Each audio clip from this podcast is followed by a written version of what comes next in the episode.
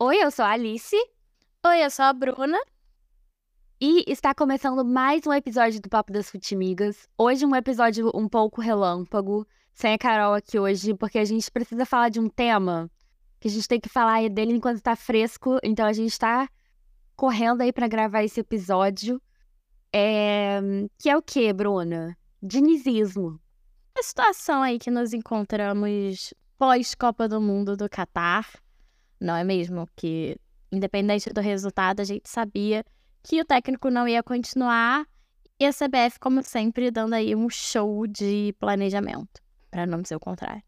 Nesse momento, no dia 1 de outubro, que a gente está gravando, é...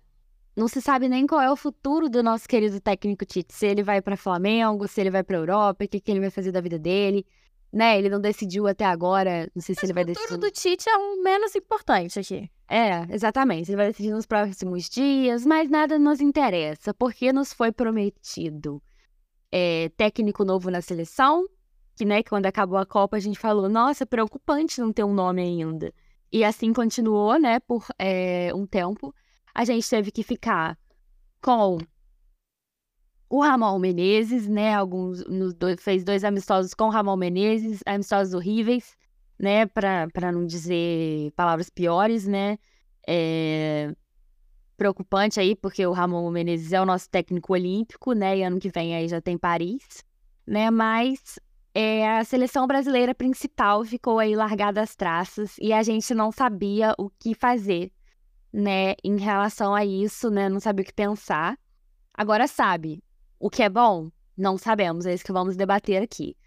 Nos tinham falado, Bruna Baranco, que viria o Ancelotti, né? Primeiramente, a seleção brasileira é, anunciou que o Ancelotti que estava, estava rolando as conversas, e aí os, os jornalistas, né, muitas, muitas pessoas, muitas fontes deram que o Ancelotti estava por confirmado, que ele terminaria o ano dele esse ano no Real Madrid, e não sei o que, não sei das quantas, é, e aí depois ele não terminaria mais, e aí ele dá entrevistas quase nenhuma, mas algumas vezes ele apareceu falando que ele, que ele não quer pensar nisso, que, que, ele, que, ele, que o foco dele principal agora é o Real Madrid, e que aí por isso ele viria só ano que vem, né? O que aí as pessoas começaram a especular que ele viria no ano que vem. O fato é que virou uma grande confusão, e o Ramon Menezes muito mal, e aí a CBF tomou a seguinte decisão. Fernando Diniz será técnico da seleção brasileira de maneira interina até o meio de 2024. Essa é a informação oficial que a gente tem da CBF. Porque assim, ah, o Diniz vai ficar? Não sabemos. Ah, mas o Diniz, mas o Ancelotti vem mesmo? Não sabemos. Ah, mas existe alguma orientação do Ancelotti para o Diniz, do Diniz? Não sabemos. Não existe nenhuma informação. A única informação que a gente tem é que agora quem ocupa o posto da seleção brasileira até. O que isso já é horrível, né? Esse, esse, esse jeito, esse jeito de, de conduzir as coisas já é horroroso, mas quem ocupa o posto de técnico da seleção brasileira agora é Fernando Diniz, enquanto comanda também o Fluminense.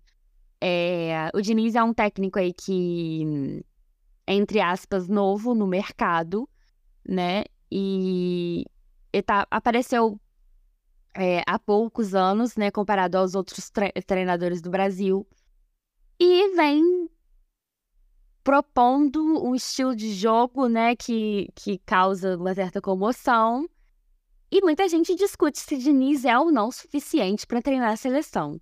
É sobre isso que a gente vai falar aqui, né? A gente já teve dois jogos com Diniz, duas convocações, né? Uma para jogos que estão por vir das eliminatórias, e a preocupação aí que a seleção brasileira vai de mal a pior ou de fato tem uma melhora. Eu acho que é bastante sintomático e eu quero voltar nisso. Eu já comentei algumas vezes que eu acho bastante, né, algumas vezes assim, não aqui no podcast, mas enfim, em conversas nossas e no meu Instagram, eu acredito que é bastante sintomático a gente voltar para uma condição que não acontecia desde a década de 80, né? desde 1979, basicamente, desde a criação da CBF, que foi uma grande mudança institucional e política no esporte brasileiro, saiu da Confederação Brasileira de Desportos e criou-se uma confederação apenas para o futebol, a CBF.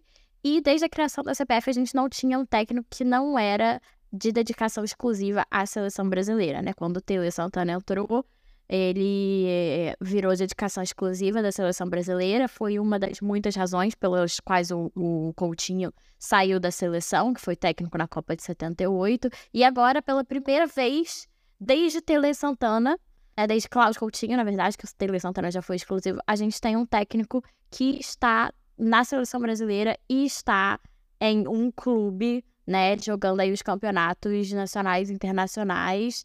E eu acho isso muito preocupante se pensar que não é a norma mais para técnicos de seleções internacionais. Se você pegar todas as grandes seleções, as seleções que estão é, é, liderando aí ranking da FIFA, né?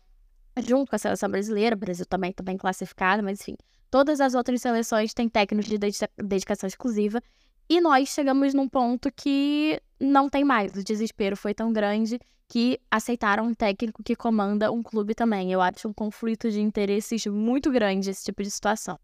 É, o nível de esculhambação, esculhambamento, não sei, que, que, sim, que, é, que é isso, para mim, é, é o mais absurdo de tudo, porque, assim, é, a gente não tá falando aqui de, um, de, um, de uma entidade que não tem dinheiro, né? Que tá correndo aí contra desespero, contra um desespero, né? Preenchendo um buraco aí, um clube em crise, não é isso, não é disso que se trata. Né? A gente não tá falando de uma seleção de menos peso, a gente tá falando da maior seleção do mundo, né? Existiu, é, existe muito essa, essa. Acho que talvez o Brasil resistiu até onde deu, né? vem resistindo até onde dá a questão do técnico estrangeiro, né?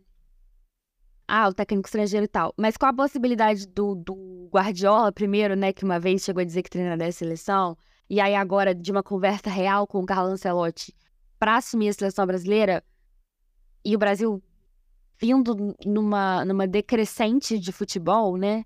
Pensa-se muito em, meu Deus, será que realmente não é o caso, né? Talvez, né? Porque realmente não tem no Brasil quem possa quem, quem esteja ao alto nível que a gente espere da seleção brasileira. No nível da seleção talvez até tenha, mas a gente não quer que o nível seja esse, a gente quer que o nível seja esteja cada vez maior da seleção brasileira. Né? E aí, é... mas o descaso do Ancelotti, a forma como o Ancelotti trata essa proposta é tão chula, né, que a gente fica com raiva, né? Eu, pelo menos, eu, eu quando penso nisso, eu, eu fico possessa da vida, né? Como assim você vem ano que vem? Se a seleção brasileira tá te chamando agora, é pra você vir agora e ponto, acabou. Não, não é, não é uma. Não, você não tá fazendo favor para ninguém, né? Então a gente acaba ficando avessa a essa ideia do Ancelotti antes mesmo dele chegar. Mas aí, a solução de eu colocar não sou o. muito avessa, não. Eu, amiga, eu sou avessa ao que, ao, ao que tá se transformando. É, eu era a favor de esperar o Ancelotti, por que não esperar seis meses? Mas eu acredito que isso é muito mais culpa da imprensa e da CBF ficar soltando informações do que do Ancelotti. Ele não fez é. nada. Não, não ele, ele falou, né? Soltou. Ele falou que não quer falar sobre isso, que não sei o que, que não tem nenhum. Né, que... quem, quem saiu falando que tinha conversa, que tinha que ele vinha ano que vem, que ele só ia esperar o contrato com o Real Madrid acabar e etc. Foi furos de, foram furos de reportagem, né? Furos de fontes, né? Que a gente não tem nem confirmação. A grande então, que... assim, não, acho, não consigo botar nas costas dele e acho que também é preocupante que nenhum técnico brasileiro, há muitos, muitos anos, configure entre os principais técnicos é, internacionais, assim, sem contar técnico da seleção, por exemplo, o Tite aparecer nessas listas, mas não tem técnico brasileiro sendo cotado para as grandes ligas da Europa, né, para esses centros aí do futebol de alto nível.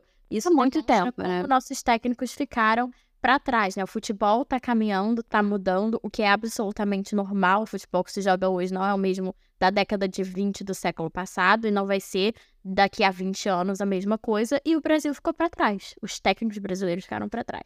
E o Brasil vem ficando para trás, né? Por isso que a gente fala que a gente também não tá mais a ver essa ideia de um técnico estrangeiro. Dependendo aí, claro, da circunstância, né? porque há, há uma resistência muito grande da CBF e de muitas pessoas nessa questão de contratar um estrangeiro. Mas o que, o que, está, o que se está por trás da contratação ou não do Ancelotti é muito ruim, né? Vindo ele ou não. Porque é o que você falou, né? De amadorismo da imprensa e da diretoria, mas também acho que da, da parte, né? Se há uma conversa, não acho que é assim que o Ancelotti deva responder à imprensa, enfim. enfim, tu, tu, vários enfins. Fato é que Diniz foi colocado como interino e tal. E aí, ah, e aí se abre essa discussão de que se, de, se, se, de que se é uma boa escolha ou não é para ser interino do, do Ancelotti, para ser técnico mesmo. Se há essa possibilidade do Diniz, ah, mas se ele der certo, vai trazer o Ancelotti mesmo assim? Se fosse, se tivesse, né, se o Brasil engrenar, vai trazer o Ancelotti mesmo assim? Se o Brasil não engrenar, vai ficar o Diniz mesmo, né, até o Ancelotti chegar, se, e aí ele vem mesmo e tal. Eu, pessoalmente, Bruna, devo dizer que, assim, eu. Contra o Diniz, técnico Diniz, a pessoa. Não técnico Diniz, a pessoa Diniz. Não, não me incomoda. Agora, a questão dele é que eu até esperava ele com uma certa ética de, de trabalho maior e tal. O que caiu por terra para mim quando ele convocou o Anthony. Isso é papo até para outro episódio, tal, né? Que a gente talvez fale aqui de, de coisas mais né, de outras de tema, de temáticas mais, mais problemáticas, mas para mim já caiu por terra esse mito do, do Diniz é, como, como uma pessoa mais equilibrada eticamente falando quando ele convocou o Anthony. Mas como pessoa, eu vejo o sorrisinho dele na. Quando ele tá muito feliz, né? Ele tá vivendo uma era muito feliz. As coletivas de imprensa dele para falar de jogo ruim, é, parece que ele tá emocionado de alegria. O que me, o que me causa uma, uma certa simpatia por ele, mas eu não tenho simpatia pelo trabalho dele, nenhuma. Né? É, eu acho que eu acho que foi uma decisão muito equivocada, sim, como interino já, já, como interino, eu já não gosto dessa, dessa decisão. Acho que poderia ser outra pessoa, ah, mas quem? Realmente tá difícil, não sei. Mas não gosto da ideia do Diniz, principalmente da ideia de um técnico que ainda está treinando outro time. O que eu acho que poderia vir de positivo nisso é, o que a gente vem falando aqui ao longo dos episódios há muito tempo, acho que se você pegar o 2020, a gente já estava falando disso, né? Da dificuldade de, dos técnicos estrangeiros, de, dos técnicos brasileiros da seleção brasileira de incorporar o que do Brasil vem produzindo de positivo dentro do nosso futebol, né? Dentro da seleção brasileira, né? Só chama as pessoas que vêm de fora, que estão jogando fora do Brasil e fica por isso mesmo, né? O futebol muito sem identidade, né? E tal. E aí talvez, ah, mas o Diniz está treinando no Campeonato Brasileiro, né? De repente ele tivesse alguma algum olhar diferente para isso. Não teve, convocou todo mundo de fora, né? Essas duas, na primeira e na segunda convocação. Então, não gostei dos jogos, dos dois primeiros jogos. A gente pode até falar disso com mais calma, mas não gostei dos dois primeiros jogos. Então, para mim, é uma decisão errada. Para mim, não é bom. Me, me desculpa, mas eu realmente acredito que é muito ruim essa ideia. Eu acho que a ideia de um interino é ruim por si só, mas poderia funcionar. Mas a ideia do Diniz de interino, eu sou muito contra.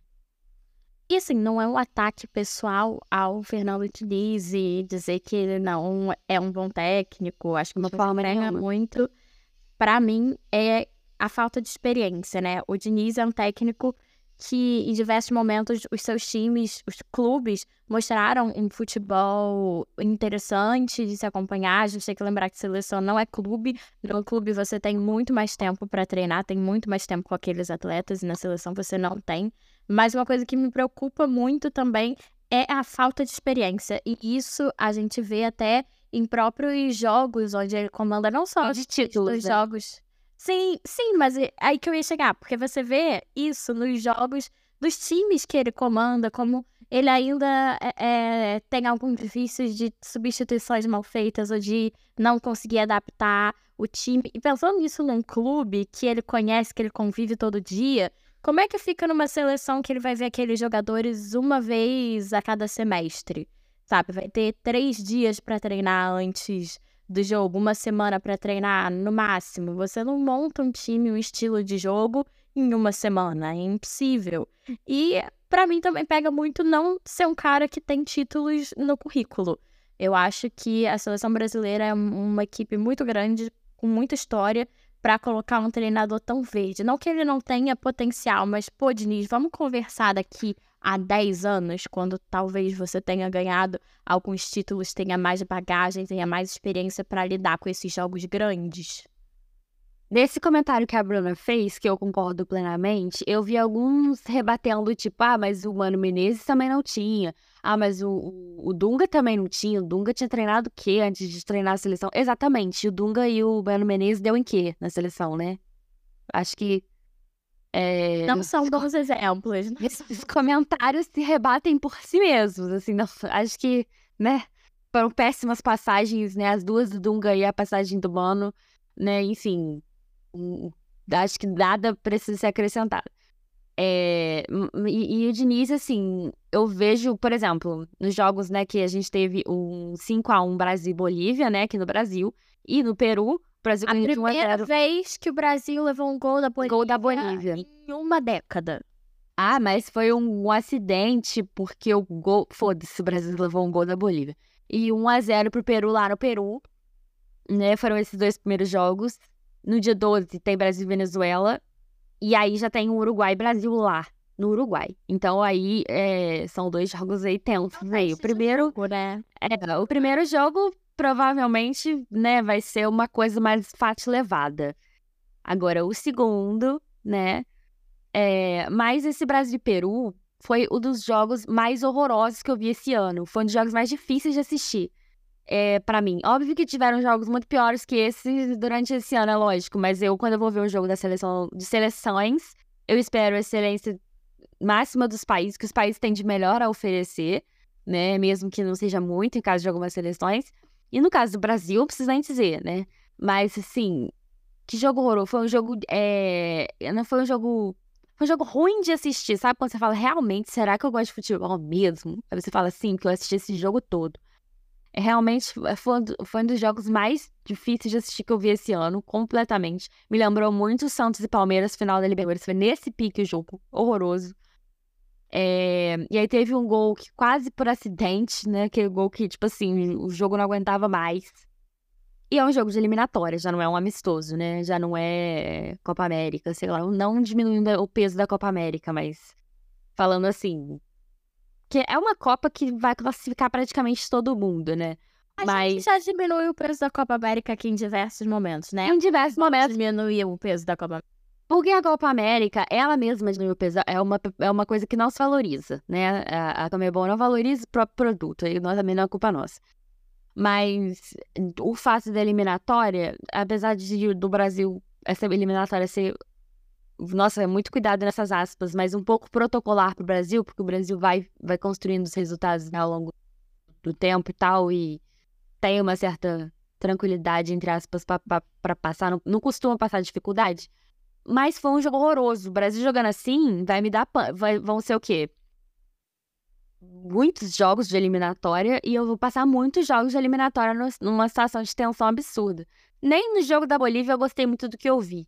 Mas de fato chegou um momento que a Bolívia não aguentou mais e o Brasil passou o carro natural, né? Todo respeito aí a Bolívia. Tinha que fazer, né? Assim. Natural, é, exatamente. Agora, o menos de 3 a 0 contra a Bolívia nem se comemora. Nem se comemora. O jogo contra o Peru foi horrível, horrível. O gol do Marquinhos, que teve um gol impedido do Richarlison, né? Que, pô, triste tal, mas um gol assim do Marquinhos aos literalmente 90 minutos, fa famoso 45 do segundo tempo, para falar que não teve.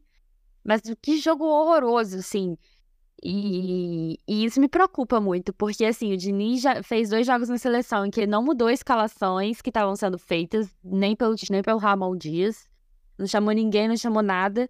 Então, mas jogou o tempo todo mal? Não, mas a maior parte. Então, Assim, eu odiei o que eu vi. E, obviamente, o Diniz, ele sabe o que ele está fazendo mais do que eu saberia se eu estivesse na seleção brasileira. Mas o que o Diniz tentou imprimir, que é característico dele, funcionou mal. A seleção que ele escolheu não tem é, evolução.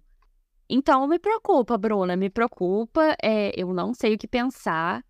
Da, do próximo jogo com a Venezuela, a gente ainda vai ter é, Venezuela, né? Uruguai, Colômbia, Argentina, né? E aí o próximo jogo da eliminatória passa para setembro de 2024, né? Que já teoricamente não seria o Diniz. É...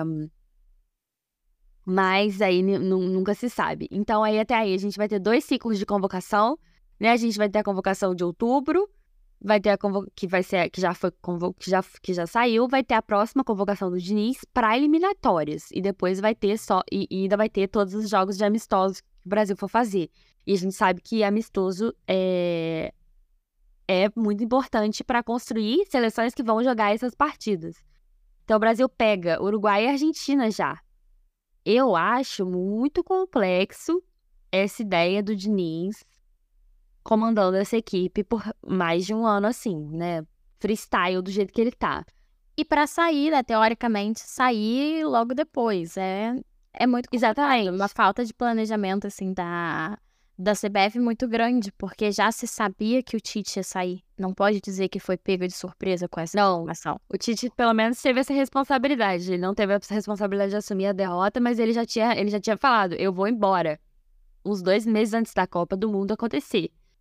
Já era para o Brasil ter nome no dia que pousou no Brasil do Catar. Mas não tem. Ah, mas a gente espera, mas a gente espera, mas a gente espera. Foi esperando, Ramon. Esperamos, esperamos. E aí a gente até agora segue, então, esperando. Que se o Diniz ficar também. Vai com o Diniz pra Copa? Pra mim, isso é praticamente impensável. É, a não ser que ele engrene que o Brasil apareça jogando o futebol do dinizismo enlouquecidamente. Mas acho muito improvável. É muito pouco tempo, né? para desenvolver uma coisa nova. Ele talvez quer trabalhar em cima do que ele já tenha. Mas ele tá treinando aqui, ele tá treinando no time do Brasil, que tá brigando aí por altas posições, tá brigando na Libertadores. Tem como ele ter uma, uma, um panorama, porque o que o, o fato é que o, o, o, com, com o bloco que ele está trabalhando não está funcionando. Já não vinha funcionando, não é culpa dele, né? Não tá funcionando há anos. Então, ai, o que, que ele poderia trazer para acrescentar? Ele não tá trazendo. É, não há comunicação entre ele e o Ancelotti, né? Porque a gente não sabe nem se Ancelotti vem, quanto mais ele está se comunicando com o Diniz a respeito do que está sendo feito. Então não é o interino que está. Então, não, vou, vou desempenhar um trabalho até a chegada de outro trabalho concreto. Não, não tem, não tem nenhum trabalho. Né? É como assim. Literalmente, como se a gente tivesse com um professor substituto. Até quando ele pode ficar, não sei. Ah, mas ele está substituindo quem? Não sei também né? Então, fica uma coisa meio. Muito amadora, né, amiga? Pra. Muito amadora. É, eu acho que a palavra é, é essa. É amadorismo, e aí ficamos nesse, né, nessa expectativa de ver como serão esses próximos jogos, jogo contra o Uruguai. Acho que é, é muito importante para ver até que ponto a CBF vai conseguir bancar o Diniz na seleção brasileira. É, que infelizmente não fez disso indo longe. E aí a gente entra num mais um ciclo aí de crise. Fora que eu acho um pouco escroto com o Diniz também, tá ligado? Jogar ele desse jeito pros lobos, assim. Entendeu? Tá todo mundo insatisfeito claro, com a seleção brasileira. A seleção brasileira vive um momento de que as pessoas estão com ranço, né? É, por várias razões, né? Há a questão moral, há a questão. Porque são jogadores, né, com, com, com problemas extra-campo muito intensos, né? Que tá roubando a cena. É um time que não joga bonito, é um time que não joga efetivo, é, não vem conquistando resultados, né? É, não ganha títulos, tá desarrumado, né? A casa está desarrumada.